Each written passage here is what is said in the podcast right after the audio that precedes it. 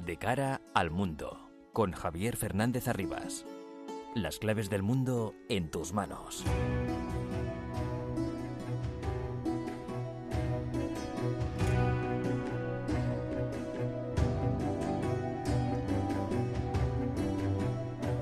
El mundo está muy revuelto y todo lo que pasa nos afecta cada día más. Son las diez de la noche y comienza De cara al mundo en la sintonía de Onda Madrid para analizar todo lo que ocurre en este bendito planeta llamado Tierra. La fuerza, la violencia, el poderío de las armas, la ley del más fuerte. China ha elegido el camino del desafío militar a la hora de demostrar su malestar por la visita de Nancy Pelosi a Taiwán. No es la primera vez que la tercera autoridad de los Estados Unidos, como es la presidenta de la Cámara de Representantes, visita a Taipei. Lo hizo el republicano Ned Gingrich en la época de Bill Clinton, pero entonces China negociaba el cambio de estatus de Hong Kong y además colocó la visita del republicano a, Ta- a Taipei como una lucha interna entre demócratas y, y republicanos y se tragó su posible enfado. Hoy las cosas han cambiado. En el mundo actual, el presidente ruso Vladimir Putin ha demostrado que el uso de la fuerza le sirve para intentar dominar Ucrania, como ha hecho estos años anteriores en Siria, respaldando al dictador Bashar al-Assad. Podemos pensar que estos aliados europeos también han utilizado la fuerza en diversos países, por ejemplo, en Afganistán o Irak. En Afganistán, los atentados del once de septiembre y el cobijo que tenían los terroristas de Al-Qaeda de la intervención militar occidental, que posteriormente se enquistó hasta la retirada hace unos meses. En Irak las causas fueron falsas y Occidente por una intervención que solo se explica por la necesidad que algunos pensaron que había que realizar de separar a chiíes y suníes. Ahora, tras unas durísimas crisis económicas y una pandemia demoledora, nos encontramos con la invasión rusa de Ucrania y ahora los misiles chinos cayendo en las aguas cercanas a Taiwán y a Japón, interrumpiendo las rutas aéreas y marítimas de la zona. ¿Que era preferible que Nancy Pelosi no hubiera ido a Taiwán para no provocar a los chinos? Pues no, porque por esa regla de tres, los más fuertes impondrían la ley de la selva en el mundo frente a principios y valores que defendemos las democracias occidentales y donde la diplomacia prevalecer, eso sí. No hay que ser ingenuos con la disuasión suficiente para evitar que los que se consideran muy poderosos pretendan controlar el mundo por la fuerza. El problema es que Rusia por un lado y China por otro, con regímenes dictatoriales, están desafiando al mundo, a su estabilidad y a su seguridad.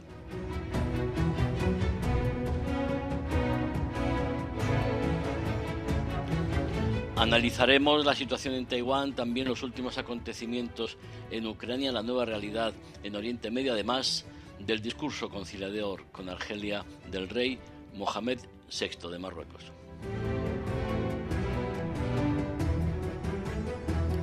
Sintonía de Onda Madrid, de cara al mundo, los viernes de diez a once de la noche les habla Javier Fernández Arribas con la asistencia técnica de Javier López.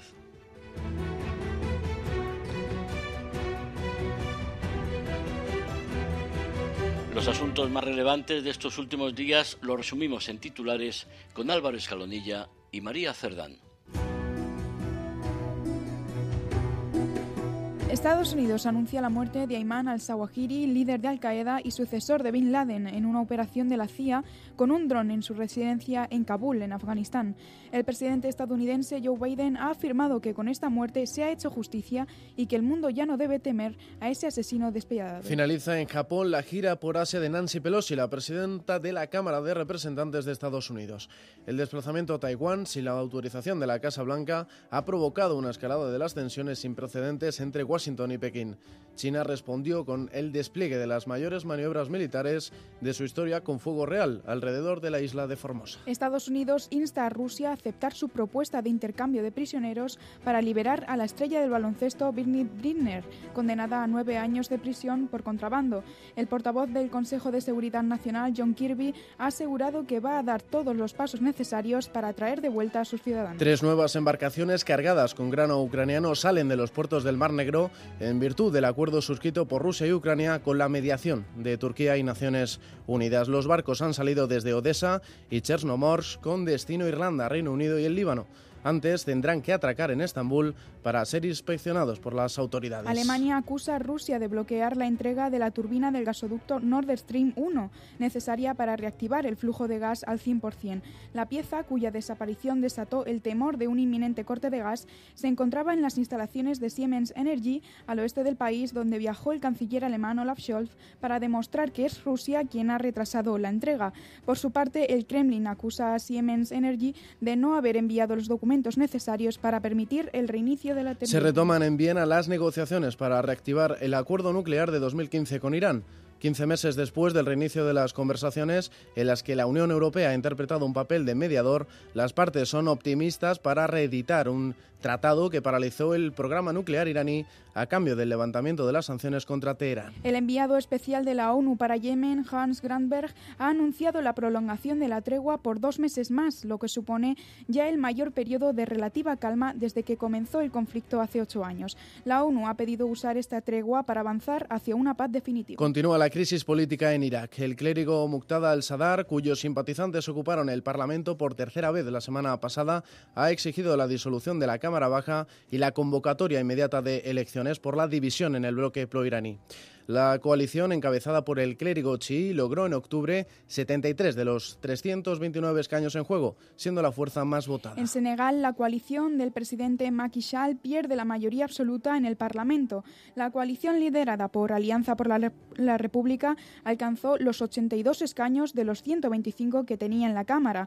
Es la primera vez desde la independencia del país, en mil novecientos sesenta, que el partido de gobierno se verá obligado a pactar con otras fuerzas. El jefe del gobierno somalí nombra ministro de Asuntos Religiosos al cofundador y exportavoz del grupo yihadista Al-Shabaab, la filial de Daesh en el Cuerno de África. Mukhtar Robow asume la cartera una década después de desertar de la organización y cinco años después de entregarse a las autoridades. El nombramiento va encaminado a reforzar la lucha terrorista en Somalia. Kenia se prepara para las elecciones generales que decidirán al sucesor del presidente Uhuru Kenyatta. Los candidatos favoritos a la presidencia, William Ruto y Raila Odinga, han pedido a los ciudadanos que participen en paz en los comicios del día nueve de agosto para tratar de evitar lo ocurrido en las elecciones anteriores de dos mil diecisiete, que se saldaron con más de medio centenar de muertos. Y una semana después de cumplir su primer año como presidente de Perú, Pedro Castillo toma juramento a su nuevo gabinete ministerial tras la dimisión de Aníbal Torres como primer ministro. El que fuera titular de Justicia dimitió hace escasos días por motivos personales, siendo el cuarto jefe de gobierno en dejar el cargo bajo la presidencia del líder izquierdista.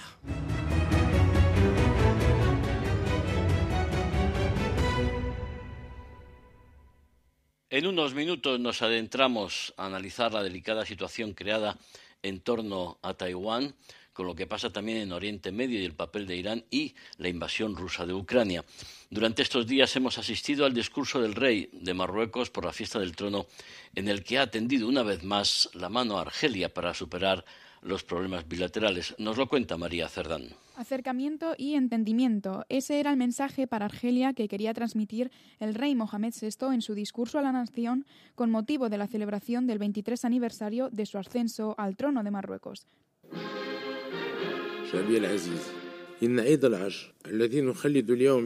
Argelia siempre hallará a Marruecos a su lado en todas las circunstancias y situaciones, afirmaba Mohamed sexto en su discurso, en el que abogaba por la reconciliación entre los dos países para dar también ejemplo a los demás pueblos magrebíes. Era también el primer discurso de la fiesta del trono dentro de la nueva etapa diplomática con España, algo que no ha pasado tampoco desapercibido en cuanto a la normalización de las relaciones entre Madrid y Argel. En este sentido, recordemos que la semana pasada la Asociación de Bancos e Instituciones Financieras anunciaba el levantamiento de las restricciones decretadas el nueve de junio al suspender las domiciliaciones bancarias para el comercio exterior entre España y Argelia. Sin embargo, el gobierno del país magrebí ha desautorizado a la banca, negando haber retomado la relación comercial con España. El gobierno de Tebboune alegaba que las relaciones comerciales con España son prerrogativas exclusivas del Estado y que las decisiones son tomadas por el Consejo de Ministros, el Ministerio de Hacienda o por el Banco de Argelia. Se mantiene así la crisis diplomática entre Madrid y Argel desde que España diera un giro en su política sobre el Sáhara Occidental al apoyar la propuesta marroquí sobre esta región. De cara al mundo. Onda Madrid.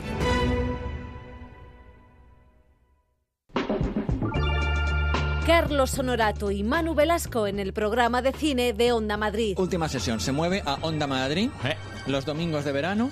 Domingos, tenemos algún ah. sábado, tenemos algún día festivo que trabajar, que como somos allí lo más... A la hora de la comida es una hora maravillosa. Bueno, para pero preparar, además... la, preparar la comidica, la comida de verano, el gazpachito, claro, pasas saladitas ricas, eso ligeras, es, oyendo es. Última sesión.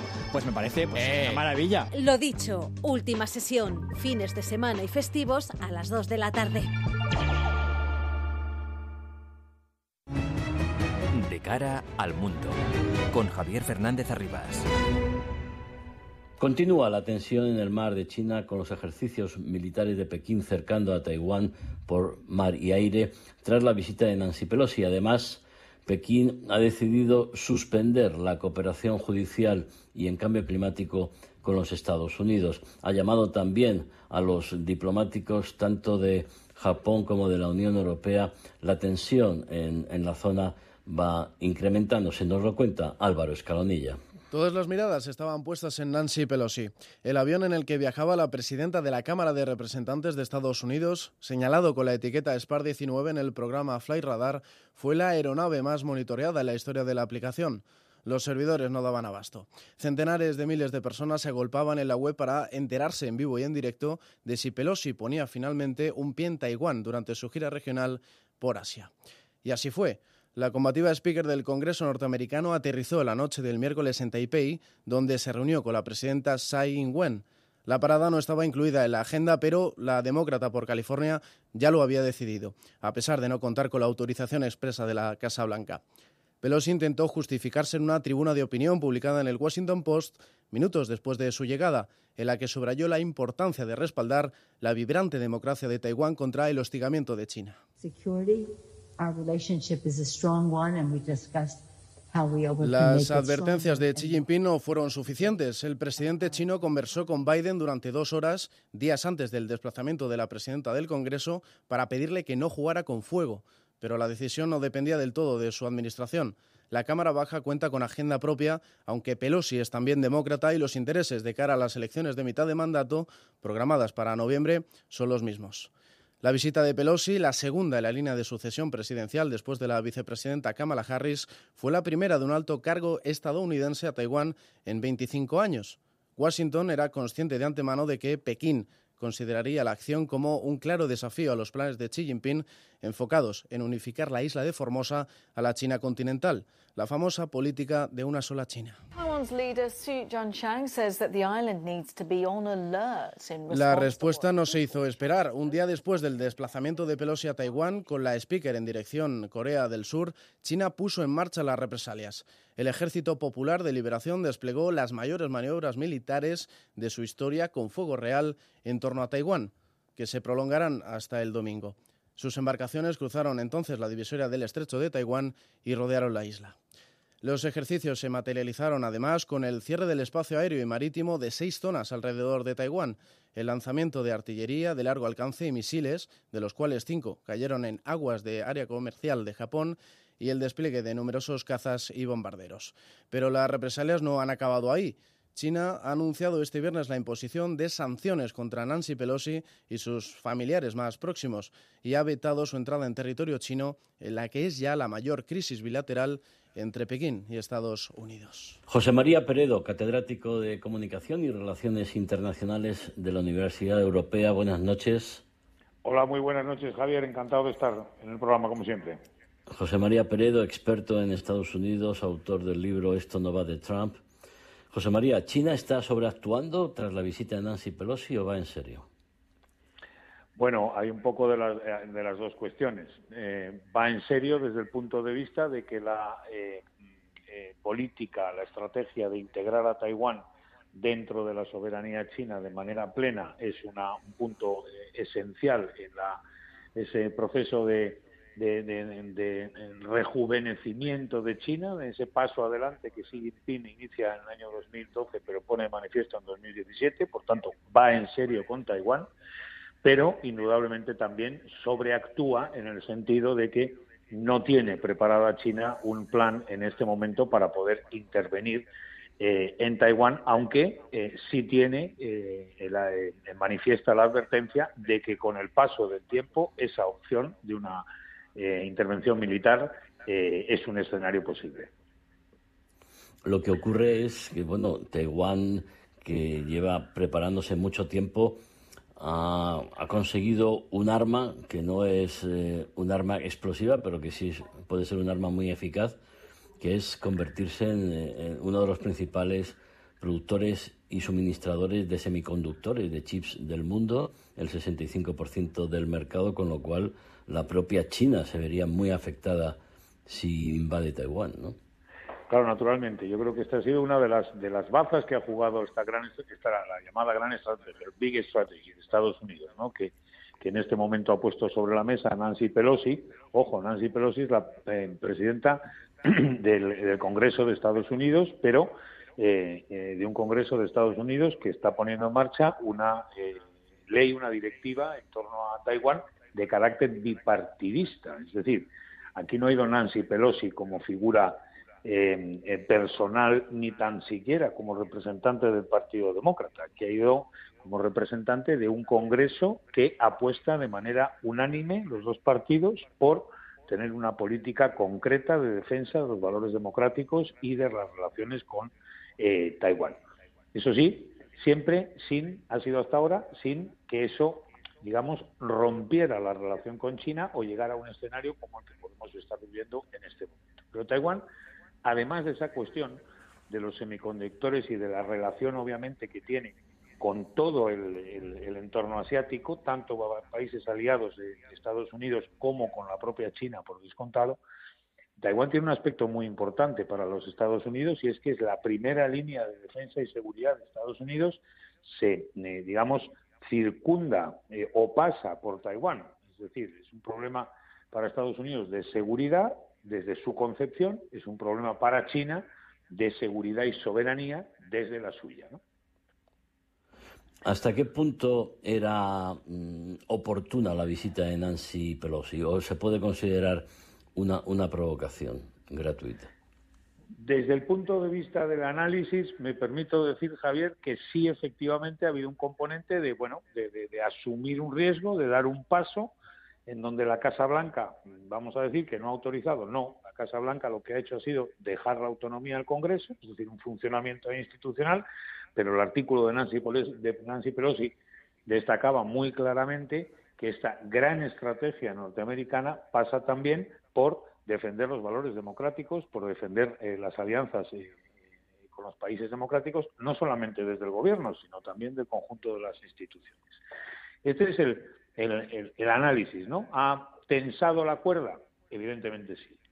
La opinión, hombre, mi opinión es que si China decide quién puede y quién no puede visitar Taiwán, puede, y de hecho lo hace, decidir quién puede y quién no puede comerciar con Taiwán, firmar un acuerdo con Taiwán eh, o tener relaciones de cualquier índole con ese territorio, lo cual, de alguna manera, está acelerando esa reunificación que mayoritariamente en este momento es rechazada por la mayor parte de los ciudadanos libres taiwaneses.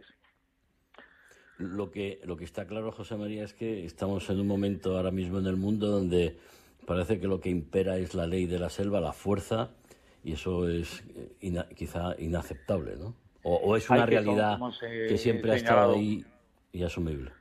Como ha señalado el, el, el, el, un poco la presentación también del programa, ¿no? Es decir, esa diploma, esa, esa, esa fuerza disuasiva que evidentemente hay que hay que tener ante los riesgos de otras potencias o de otras eh, circunstancias y, y actores, evidentemente hay que eh, eh, establecerla y, y combinarla con una capacidad diplomática importante y de sentido del equilibrio eh, importante. Ahora bien, que la guerra de Ucrania nos iba a conducir a Taiwán, Eh, de una u otra manera, sin ser la misma cuestión por las similitudes que tiene en muy distintos aspectos. Por ejemplo, eh, China lleva presionando a Taiwán desde el punto de vista de la desinformación, desde el punto de vista de la reducción de eh, inversiones, de la reducción de envíos eh, de turistas y de estudiantes eh, a la isla. En fin, una serie de medidas eh, de presión que van fundamentalmente a alimentar el sentimiento pro-chino, pro eh, República Popular China, que hay en Taiwán, pero que no es mayoritario, porque la presidenta es el Partido Demócrata, Demócrata Progresista, eh, Tsai Ing-wen, es una de las piezas claves de que se haya producido también esta tensión. Antes, uh-huh. los partidarios, vamos a decir, de esa reunificación eran más fuertes en Taiwán, y hoy el sistema democrático taiwanés ha puesto de manifiesto que ese crecimiento de Taiwán y que esos valores taiwaneses, eh, de la democracia taiwanesa, pues son eh, difícilmente compatibles, como se ha visto en Hong Kong, con un régimen eh, de las características del que tiene en este momento Xi, el líder Xi Jinping, ¿no? Y esto pues también hay que tenerlo en cuenta, es decir, eh, eh, eh, eh, de alguna manera lo que ha puesto de manifiesto es si Estados Unidos no, no es que intervenga, no toma acciones para frenar ese intento de China de anexión eh, sostenida, eh, eh, paulatina, etcétera, puede ocurrir en Taiwán lo que ha ocurrido en Ucrania, que Rusia, a través de distintas iniciativas, mucho más violentas en el caso de Rusia, pero por ejemplo la de Crimea, que fue una anexión sin, sin, eh, sin eh, violencia, eh, mm, conduzca finalmente a un enfrentamiento y una catástrofe como la que ha producido la invasión rusa de Ucrania, ¿no? Pero eh, en cualquier caso, mmm, el enfrentamiento entre China y Estados Unidos es inevitable. Taiwán es la gota que rebosa el vaso. Tenemos Taiwán ahí esa amenaza. El, el centro de ese enfrentamiento. O sea, a partir de este momento, quien, quien no tenía clara la palabra Taiwán, quien no tenía claro el actor Taiwán como eje central de la, de la disputa entre Estados Unidos y China, ahora sí lo tiene claro a partir de este momento. Taiwán es el eje, puesto que está en la prioridad de, la, de, de, de China su reincorporación a su soberanía, con todo lo que significa también desde el punto de vista económico, pero yo diría que prioritariamente político y cuestión de, de, de imagen también interna, pero, ojo, para Estados Unidos, en su estrategia dos mil diecisiete y en los documentos también que ha hecho públicos eh, eh, distintos análisis, vamos a decir, oficiales en dos mil veinte dos mil veintiuno, Taiwán es una línea roja. Por consiguiente, eh, si bien claramente ha dicho Estados Unidos no voy a intervenir en, en Ucrania, bien claramente ha escrito también Estados Unidos voy a intervenir en Taiwán en caso de que se produzca una agresión militar. Por tanto, esto lo que ha hecho, en la circunstancia de Pelosi, pues, pues, pues probablemente ha eh, acelerado o ha, o ha hecho estallar esta, este, este globo que estaba ahí de presión, que, que a lo mejor algunos no, no entendían con claridad. Y ahora sí se ha visto con claridad. China ha hecho unas maniobras absolutamente sobreactuadas, pero por otra parte un gesto muy significativo de que no va a permitir que Taiwán no avance en ese proceso de integración en China. El conflicto, por consiguiente, es multidimensional, pero Taiwán es una pieza esencial. Bueno, a pensar ahora en una posible solución quizás sea prematuro. Vamos a ver hasta dónde están dispuestos a llegar cada uno de de ellos, ¿no? Vamos a ver si, por ejemplo, este eh, conflicto también hay que tener en cuenta que ha tenido repercusiones en el conjunto de países eh, vecinos. Algunas de las voces en los países vecinos han criticado la situación y la visita de Nancy Pelosi, han dicho no, esta no es la vía, la vía es eh, contemporizar, porque no hay una situación de enfrentamiento ni hay una situación de, de, de, de hostilidad, que es una situación de rivalidad y de política, ¿no? Entonces, esto es importante, a ver cómo eso eh, hace también eh, reflexionar a Estados Unidos. Y en Estados Unidos también ha habido algunas voces, que ha dicho Nancy Pelosi que no fue hiciera el viaje, no han sido mayoritarias, pero también ha habido algunas voces. Ahora bien, hoy el New York Times eh, eh, destacaba, esta mañana lo leía, eh, que algunos en portada, también ha habido algunas voces críticas muy pequeñas, pocas, en China con respecto a esa eh, acción de maniobras con fuego real Y, y, en, y, en, y en distintos eh, distintos dominios eh, que ha llevado a cabo eh, China. Ha sido como, de alguna manera, señalar a algunos blogueros, ¿no? Decía el New York Times hoy, decía, algunos blogueros han destacado, bueno, aquí esto es sacar pecho, pero para al final no hacer nada porque no tenemos capacidad. Por consiguiente, es como una especie de, de, de, de, de, de, de sobredimensión, como has comentado al principio, de sobreactuación que no conduce a ningún lado. Por consiguiente, bueno, esas voces críticas, mucho más las que hay en Estados Unidos, naturalmente, que hacia China, que son muy pocas, pues es posible que también puedan hacer reflexionar sobre, oiga, cuál es la mejor manera de encauzar esa situación. Ahora bien, la pugna entre democracias liberales y regímenes autoritarios está abierta y va a seguir así.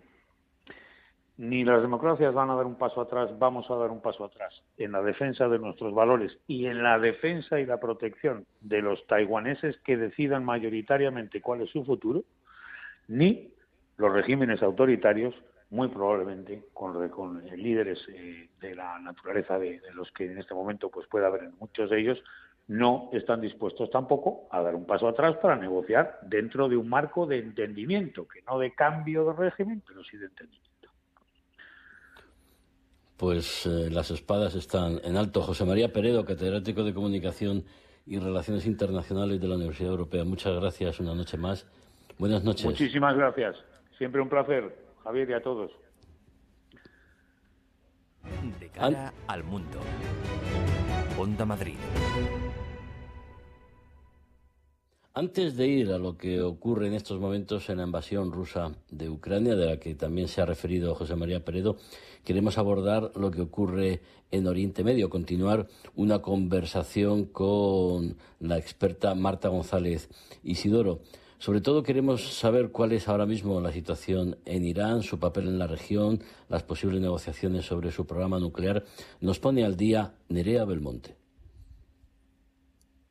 Desde que en dos mil veinte Bahrein, Marruecos, Emiratos Árabes Unidos y Sudán firmasen la normalización de relaciones con Israel, el escenario político y diplomático en Oriente Medio y en el mundo árabe en general ha dado un giro de ciento ochenta grados. The President of the United States, the Prime Minister of the State of Israel, the Minister of Foreign Affairs of the United Arab Emirates and the Minister of the Foreign Affairs of the Kingdom of Bahrain will now sign the Abraham Accords.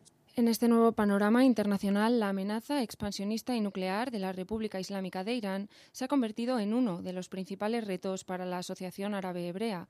Así lo evidenciaba el encuentro entre Joe Biden y su homólogo israelí Yair Lapid el pasado catorce de julio durante la gira del mandatario estadounidense por Oriente Medio.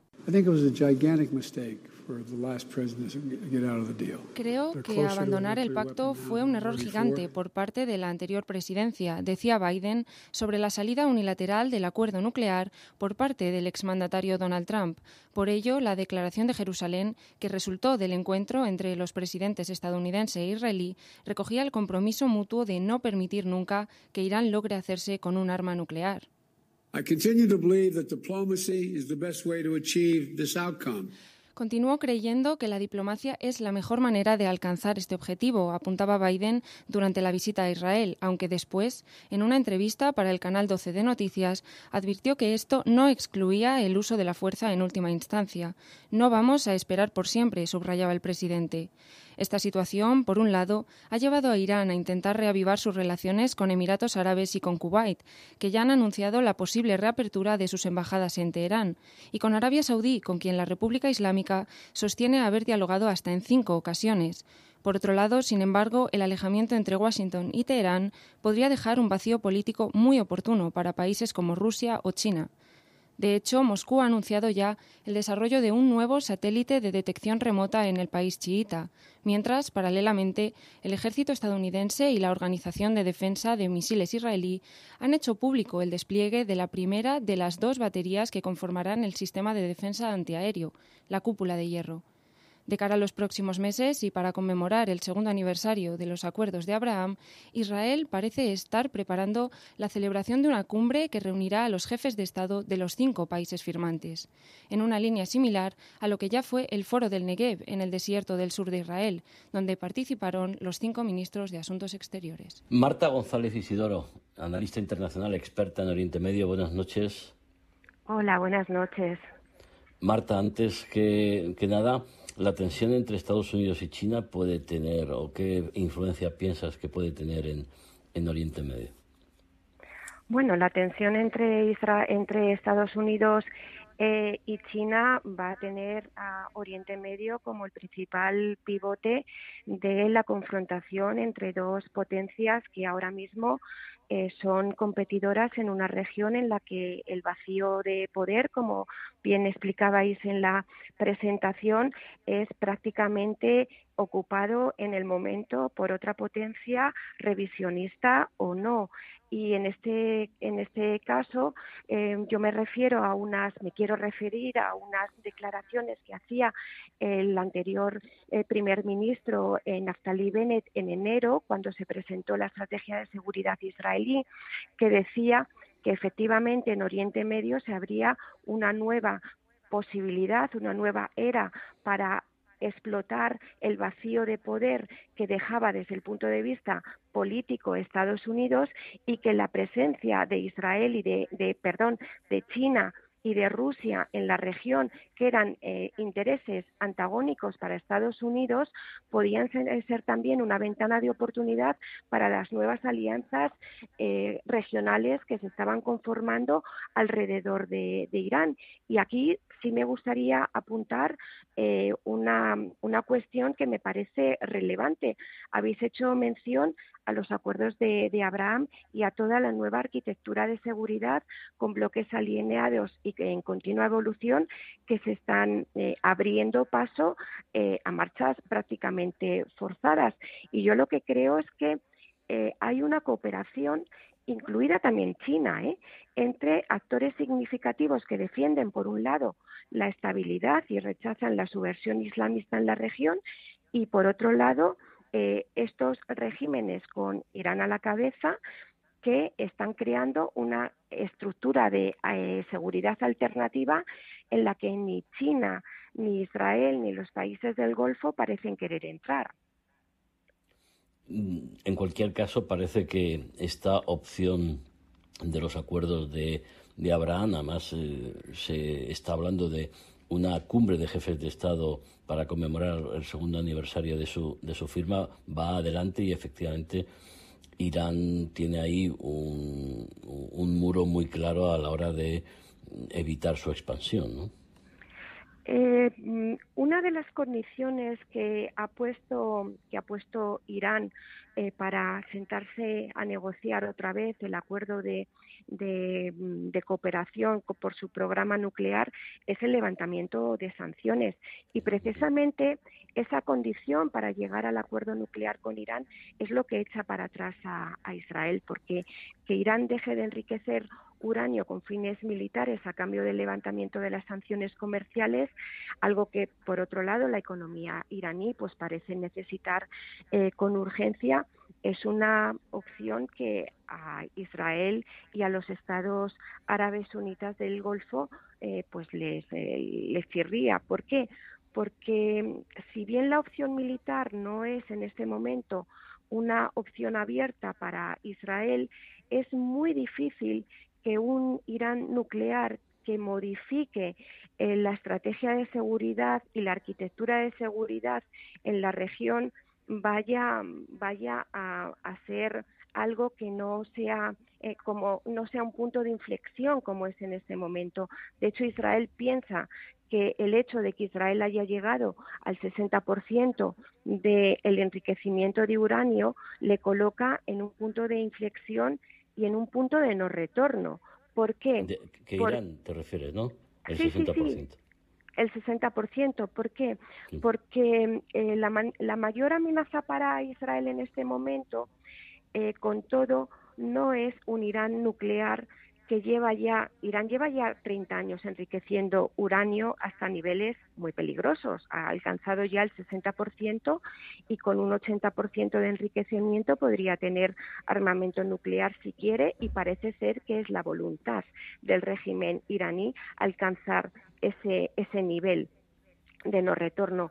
Pero la búsqueda de un arma nuclear como un elemento disuasivo mmm, no es algo nuevo. El problema para, o la principal amenaza para Israel y para los estados que se han sumado a los acuerdos de Abraham son las guerras proxy que Irán desencadena en la región. Estas guerras por delegación que está librando a través del apoyo, la, el entrenamiento o la financiación de los grupos insurgentes o grupos armados, principalmente chiíes, como pueden ser pues eh, los hutíes en Yemen, las fuerzas de movilización popular en Irak, eh, Hezbollah en Líbano, pero también en Siria, donde también están muy presentes, pero también... O Hamas, ¿no?, en Gaza. Claro, efectivamente, también sunitas como Hamas en Gaza. Eh, ¿Es Hamas un problema asistencial para Israel? No, Hamas no es un problema asistencial de momento para Israel, pero Hezbollah sí lo es. Estamos hablando de una milicia muy bien organizada, de probablemente el principal actor más y mejor eh, dotado en armamento eh, ofensivo del mundo, y la retirada de Estados Unidos de Oriente Medio, que, ha come, que, ha, que comenzó en su momento con, con Obama, deja a Israel muy preocupado del avance táctico y estratégico de Irán en la, en la, en la región.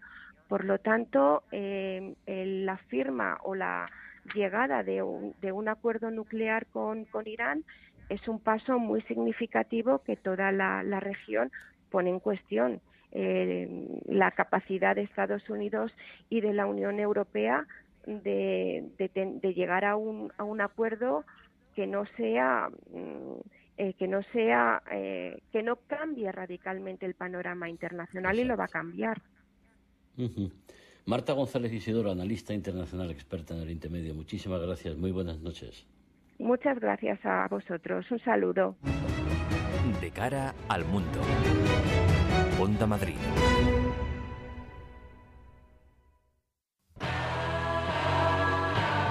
¿Quieres conocer las historias más terroríficas de Madrid? OVNIs, lugares encantados.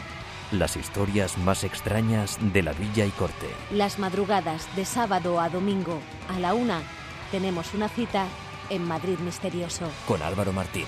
Onda Madrid. De cara al mundo, con Javier Fernández Arribas.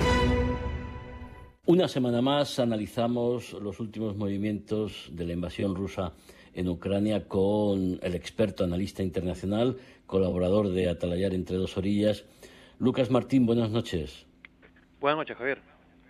Bueno, Lucas, lo primero es valorar la tensión actual entre China y Estados Unidos por Taiwán. Decía José María Peredo que bueno que lo que tras la invasión rusa de Ucrania lo de Taiwán se veía venir, ¿no? Bueno, no sé yo si se veía venir, porque todo esto ha sido provocado por el movimiento de Nancy Pelosi, que bajo mi punto de vista es algo totalmente injustificado, ¿no? Han sido ganas de echar leña al fuego a una situación que ya estaba de por sí tensa. Eh, de todos modos, eh, a pesar de que la reacción en China ha sido furibunda, Y, y incluso a nivel de la población eh, se sienten afrentados por esto que ha hecho eh, Nancy Pelosi, eh, yo no creo que, digamos, que la sangre vaya a llegar al río. Es decir, China realmente no, no necesita una guerra para hacerse con Taiwán. De hecho, probablemente en quince, veinte años Taiwán sufriría un vuelco y acabaría siendo parte de, de China. Es decir, es algo que caería por su propio peso. Y de hecho las inversiones chinas en, en la isla son, son impresionantes, ¿no? Con lo cual se puede decir que casi la está comprando la isla. Y por otro lado, China tiene herramientas suficientes como para castigar a Estados Unidos o a quien quiera sin necesidad de disparar un solo tiro, ¿no? Entonces no creo que esto desemboque en una guerra, porque evidentemente si China decide invadir Taiwán, esto se convertiría en una, en una guerra a gran escala, porque Estados Unidos intervendría, y ese tipo de conflicto a China no le convendría en absoluto. Estamos también ante una demostración de fuerza eh, militar china, pero también hay una crisis interna en China que es quizá más grave de lo que de lo que sabemos o conocemos. Claro, es que hay que tener en cuenta que en tres meses es el Congreso del Partido y, y había... El Partido Comunista, que... que es el que manda todo en China. Efectivamente, era el Congreso, creo que si no me, si no me equivoco, es en octubre, y Xi Jinping eh, tenía muchas posibilidades de no seguir. Eh, había movimientos eh, dentro del partido que, bueno, que indicaban claramente que iban a, a desbancarlo. Entonces, le han puesto en bandeja la oportunidad de... Porque el tema de Taiwán, aunque aquí no lo percibamos, es muy importante en China, a nivel de población, quiero decir, el tema nacionalista, le han puesto en bandeja la situación, pues para que dé un golpe de efecto y, y haga, haga valer su, su posición y pueda ganar el Congreso otra vez. Vamos a Ucrania, aunque ahora seguiremos hablando de, de Taiwán con la incorporación de Pedro González y Claudia Luna Palencia a, a nuestra tertulia. Lucas, eh, ofensiva de, en Jersón, ¿sigue preparándose? ¿Cuál es la situación en el Donbass? Bueno, en principio, como se venía diciendo, eh, se está preparando la ofensiva en, en Jersón, eso es evidente, es el punto donde Ucrania va a bloquear el esfuerzo, pero parece ser que Rusia quiere mover ficha antes de que Ucrania dé de, de el paso, y es posible que haya una ofensiva rusa antes que la ucraniana, o eso es lo que pretenden. Evidentemente es porque la neces- si quieren mantener Jersón, Rusia tiene que cruzar el río en otros puntos, avanzar y crear, digamos, una zona colchón para evitar que, que Ucrania se acerque más a, a la ciudad. Y por supuesto también para alejar los famosos HIMARS de los puentes sobre el río, que es realmente el gran problema. Si Ucrania es capaz de aislar la ciudad, no hay defensa posible. Eh, bajas rusas, me cuentas. Eh, ¿Cuál es el estado general de las tropas rusas en, en Ucrania? Bueno, respecto a las bajas, eh, esta semana pasada hubo un par de, de informaciones procedentes de los servicios eh, norteamericanos y hablan que entre muertos y heridos eh, podríamos estar hablando de setenta y cinco mil bajas en el bando ruso. Entre uh-huh. muertos y heridos. Se calcula unos veinte mil, veintidós mil muertos y el resto heridos. Eso es prácticamente el cincuenta por ciento de la fuerza inicial que actuó en el conflicto. Uf. Muchísimo. Es impresionante, es uh-huh. impresionante. Pedro González, periodista, fundador de EuroNews. Bueno, disculpa, sí, estado general de las tropas, antes de dar paso a Pedro. Sí, no, quería aquí resaltar un tema que me ha sorprendido mucho porque lo, lo estaba viendo en redes, y que un ejército como el ruso, que se suponía un ejército eh, temible, bien preparado y equipado, se está abasteciendo de ciertos materiales a base de campañas de crowdfunding. Hay población que está haciendo crowdfunding para suministrar equipos al ejército, a los soldados rusos en combate. Eso, eso el, cuando menos es sorprendente. Y quería señalar este punto porque me parece muy llamativo. No, no es oro todo lo que reluce. Pedro González, fundador de EuroNews, periodista. Buenas noches. Buenas noches. ¿Qué tal? ¿Cómo andáis? Eh, Claudia Luna Palencia, periodista, escritora mexicana. Buenas noches. ¿Qué tal? Con el gusto de siempre de saludarlos, queridos amigos y colegas. Bueno, Pedro... Eh... Lo que está pasando en Taiwán, eh, además con un incremento de la tensión, sabíamos que eh, China ha, ha suspendido la cooperación con Estados Unidos en materia judicial, también en cambio climático, ha llamado a, a los embajadores de Japón y, y de la Unión Europea en Pekín. Eh, ¿Cómo contemplas tú, Pedro, lo que está ocurriendo en, en torno a Taiwán? Bueno, yo creo que es una demostración de fuerza que era inevitable, porque China tiene que mostrar músculo, de la misma manera que, así en su contrario, Estados Unidos no puede ceder porque significaría, aunque fuera, una derrota moral. Lo que sí parece, de todas maneras, es que, digamos, el statu quo que se ha mantenido durante mucho tiempo, pues eh, no sé si va a continuar. Cierto es eso que llamamos la famosa ambigüedad estratégica, que significa, en términos normales, que en el caso de una agresión militar de China contra un territorio que considera dentro de su soberanía, Estados Unidos no garantiza que defenderá la isla, pero tampoco que dejará de hacerlo. Esta ha sido la, la estrategia que, de alguna manera, bueno, pues se acuñó eh, a partir de los años setenta, finales de los setenta, y que se ha mantenido hasta ahora. Esto será un poco difícil de mantener actualmente. Yo ya he sostenido bast- bastantes veces que creo que el choque entre, entre las dos grandes superpotencias del momento pues es inevitable, si se sigue un poco lo que es la cadencia de la historia, es decir, la famosa trampa de Tucídides, ¿no? Y, en definitiva, que ¿cuándo se va a producir eso? Pues eh, en algún momento será, yo no sé cuál será el pretexto, ¿eh? Y ciertamente pues hay, hay muchos eh, síntomas que indican que, esa, que ese choque se puede producir más tarde o más temprano, y que parece que será inevitable si seguimos las constantes de la historia. Lo cierto es que, bueno, que condiciona muchísimo la situación interior de cada uno de de los dos países. Antes he oído a Lucas hablar justamente, bueno, del Congreso del Partido Comunista, en el cual pues Xi Jinping se juega mucho, es decir, no solamente su propia supervivencia política, sino la posibilidad de, de estar, así en su contrario, para toda la vida, como, como jefe de Estado, presidente y prácticamente líder incuestionable y absoluto. Pero es que dentro, también en el caso de Biden y de Estados Unidos, ahora mismo tenemos las peleas en el Congreso. Y sobre todo, bueno, pues eh, ahí tenemos a dos a dos halcones, como es el caso de, de los de los congresistas, uno de cada partido. Bob Menéndez, que curiosamente es el presidente del Comité de Relaciones Exteriores del Senado, y, por ejemplo, Cory Booker, que es el de la parte republicana. Y, en definitiva, bueno, pues ahí hay una presión de los halcones por endurecer incluso el, la ayuda de Estados Unidos a Taiwán. Lo que sí es cierto es que, bueno, todos somos víctimas de, de esta situación, porque a la hora de la verdad lo que, eh, bueno, pues narra la, la, mi propia colega eh, Claudia Luna, que hablará a continuación en su artículo de hoy, pues bueno, es que se suspenden los vuelos, las rutas internacionales y ciertamente, pues bueno, la cadena de suministros, de las cuales el tema de los semiconductores es lo más importante, claro, pues se ve seriamente afectada, ¿no? Así sí, es, Claudia, yo te, creo... Te, te he leído en Atalayar y, y no eres muy partidaria de la visita de Nancy Pelosi, ¿no? Dices que Estados Unidos provoca y todo, ¿no? Tengo la impresión de que Pelosi ha ido a hacer campaña electoral a Asia en unos momentos en los cuales eh, también Estados Unidos necesita mostrar músculo y, curiosamente, las dos líneas en las cuales convergen muy a favor en los mismos criterios republicanos y demócratas tienen que ver con dos asuntos. Es el sentimiento anti-China y la lucha contra el terrorismo. Entonces, eh, a mí me parece que lo que ha hecho Pelosi es ir a hacer campaña electoral eh, a Asia. Hay que recordar que Biden está en sus peores niveles eh, de popularidad. La inflación está subiendo en Estados Unidos, nueve punto uno por ciento en junio pasado. Eh, estaba viendo yo la más reciente encuesta de Ipsos que difundió Reuters y decía, bueno, que en efecto eh, la popularidad de Biden estaba en treinta y seis, eh, un índice de aprobación del treinta y seis por ciento. En las dos últimas semanas ha subido dos puntos al treinta y ocho por ciento en la medida en que ha ido endureciendo esta verbalización eh, pues contra China, porque ahora es esa presión, ¿no?, contra el régimen de Xi Jinping.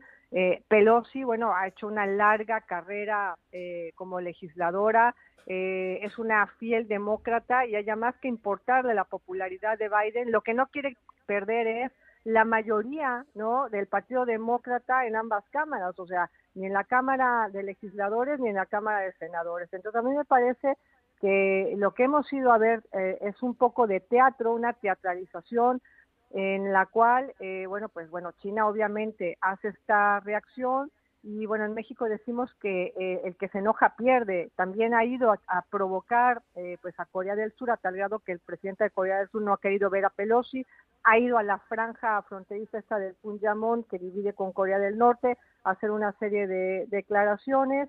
Pero bueno, eh, eh, hay que recordar que también, pues de manera colateral, llevamos ciento sesenta y tres días de esta invasión de las tropas rusas eh, a Ucrania. Rusia ya diciendo, bueno, está hay un involucramiento directo ya de Estados Unidos en la guerra. Al mismo tiempo, la Casa Blanca diciéndole al Kremlin, oye, eh, quiero hablar contigo, Biden quiere renegociar el tratado START tres, que vence en dos mil veintiséis, ¿por qué no nos sentamos de una vez a hablar, ¿no? Entonces, a mí me parece que esto es esa tradicional política imperialista de Estados Unidos del palo y de la zanahoria, en la cual te voy a dar, te voy a dar para que tú reacciones y, so, y con base a esa reacción, pues tomar una serie eh, de decisiones. Por supuesto, los que estamos perdiendo somos todos, las bolsas asiáticas en, en rojo, los inversores preocupados.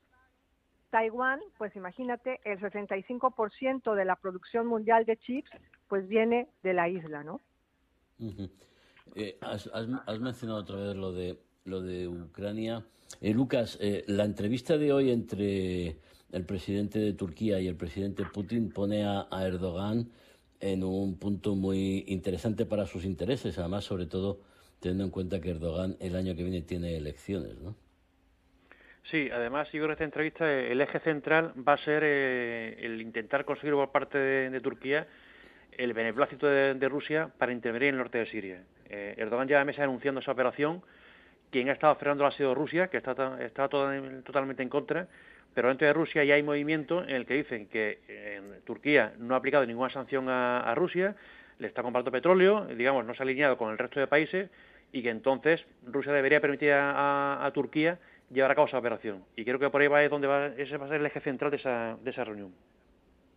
Pedro, al menos un alivio porque el grano está saliendo de, de los puertos ucranianos hacia el resto del mundo que necesita para evitar una crisis alimentaria. ¿Tú crees que eso se podrá mantener? Bueno, ya se sabe que el acuerdo al final hay que revisarlo en una de las cláusulas, eh, según se dice, cada ciento veinte días. Vamos a ver primero esta primera operación cómo resulta, y para aliviar los primeros contingentes eh, van hacia el norte de África y, bueno, y en concreto el primero que ha ido a Líbano para aliviar una situación verdaderamente desesperada. Yo no sé si se mantendrá o no, porque lo que es evidente es que el grano es también un arma de guerra, nos guste o no, y así lo ha estado utilizando Putin, que uh-huh. naturalmente está haciendo una campaña mmm, con bastante éxito, por cierto, en los países africanos para indicar que si hay eh, algún culpable de que sufran el hambre por la falta del grano que viene de, de Ucrania y de Rusia, no es eh, la guerra que la ha desencadenado en Ucrania, sino que es la Unión Europea y Estados Unidos, pero vamos, incidiendo claramente en la Unión Europea, y digo que con bastante éxito porque muchos eh, países eh, africanos están comprando esa mercancía averiada, desgraciadamente para nosotros, ¿no? ¿Hasta, ¿Hasta qué punto pensáis que la Unión Europea va a verse muy afectada, poco afectada? Estamos con una crisis energética importante por esta nueva tensión en, en Taiwán. Bueno, yo pienso que la OTAN sigue estando de por medio, ¿no? Y la OTAN es o la, o la vencedora o la perdedora, ¿no? Y yo creo que en la medida en que Estados Unidos siga abriendo tanto el melón, eh, la OTAN eh, está también, pues, bastante contaminada por el tema, ¿no? Yo creo que en momentos en los que todos queremos hablar de paz, se habla cada vez más de guerra, en un lenguaje más belicoso que viene afectando absolutamente todo, como bien lo dice Pedro, que el grano se utilice como arma de guerra, que ahora tengamos que tener un, razón, un racionamiento energético eh, en España, y cada vez y cada, cada semana se nos suma algo nuevo. Eh, falta la reacción de Corea del Norte a las declaraciones eh, de Pelosi y, y como te digo, eh, si la política de Estados Unidos es eh, hacer prevalecer su imperialismo pues a base de nuevas guerras, como ya lo decía el canciller de Exteriores eh, chino, ¿no? Estados Unidos es el gran saboteador eh, de la paz y, bueno, no se equivoca en ese sentido. Yo creo que tenemos que buscar cauces, ¿no? Cauces de entendimiento, y nuevamente vuelvo a poner sobre la mesa que la Organización de las Naciones Unidas sirve pues para casi nada, ¿no? Bueno, las Naciones Unidas, yo siempre defiendo, Claudia, que es lo que sus miembros quieren que sea. Entonces, ya. A partir de ahí, si hay miembros además con veto en el Consejo de Seguridad que no quieren, pues es complicado que Naciones claro. Unidas pueda servir. Se ha sumado o sea, Guterres a la foto en Turquía, sí. ¿no? Con, con, para lo de las exportaciones de granos, pero realmente el que ha hecho toda la mediación ha sido eh, Erdogan. Bueno, pero, pero la, la ONU ahí le da el marchamo de garantía de seguridad, ¿no? Sí, pero sí, a, a rápido mí, que nos vamos. Si me, si me permitiese intervenir, a mí me parece que, bueno, que comprar, que comprar esa expresión de, del gran saboteador de la paz aplicado a Estados Unidos me parece un poquito excesivo.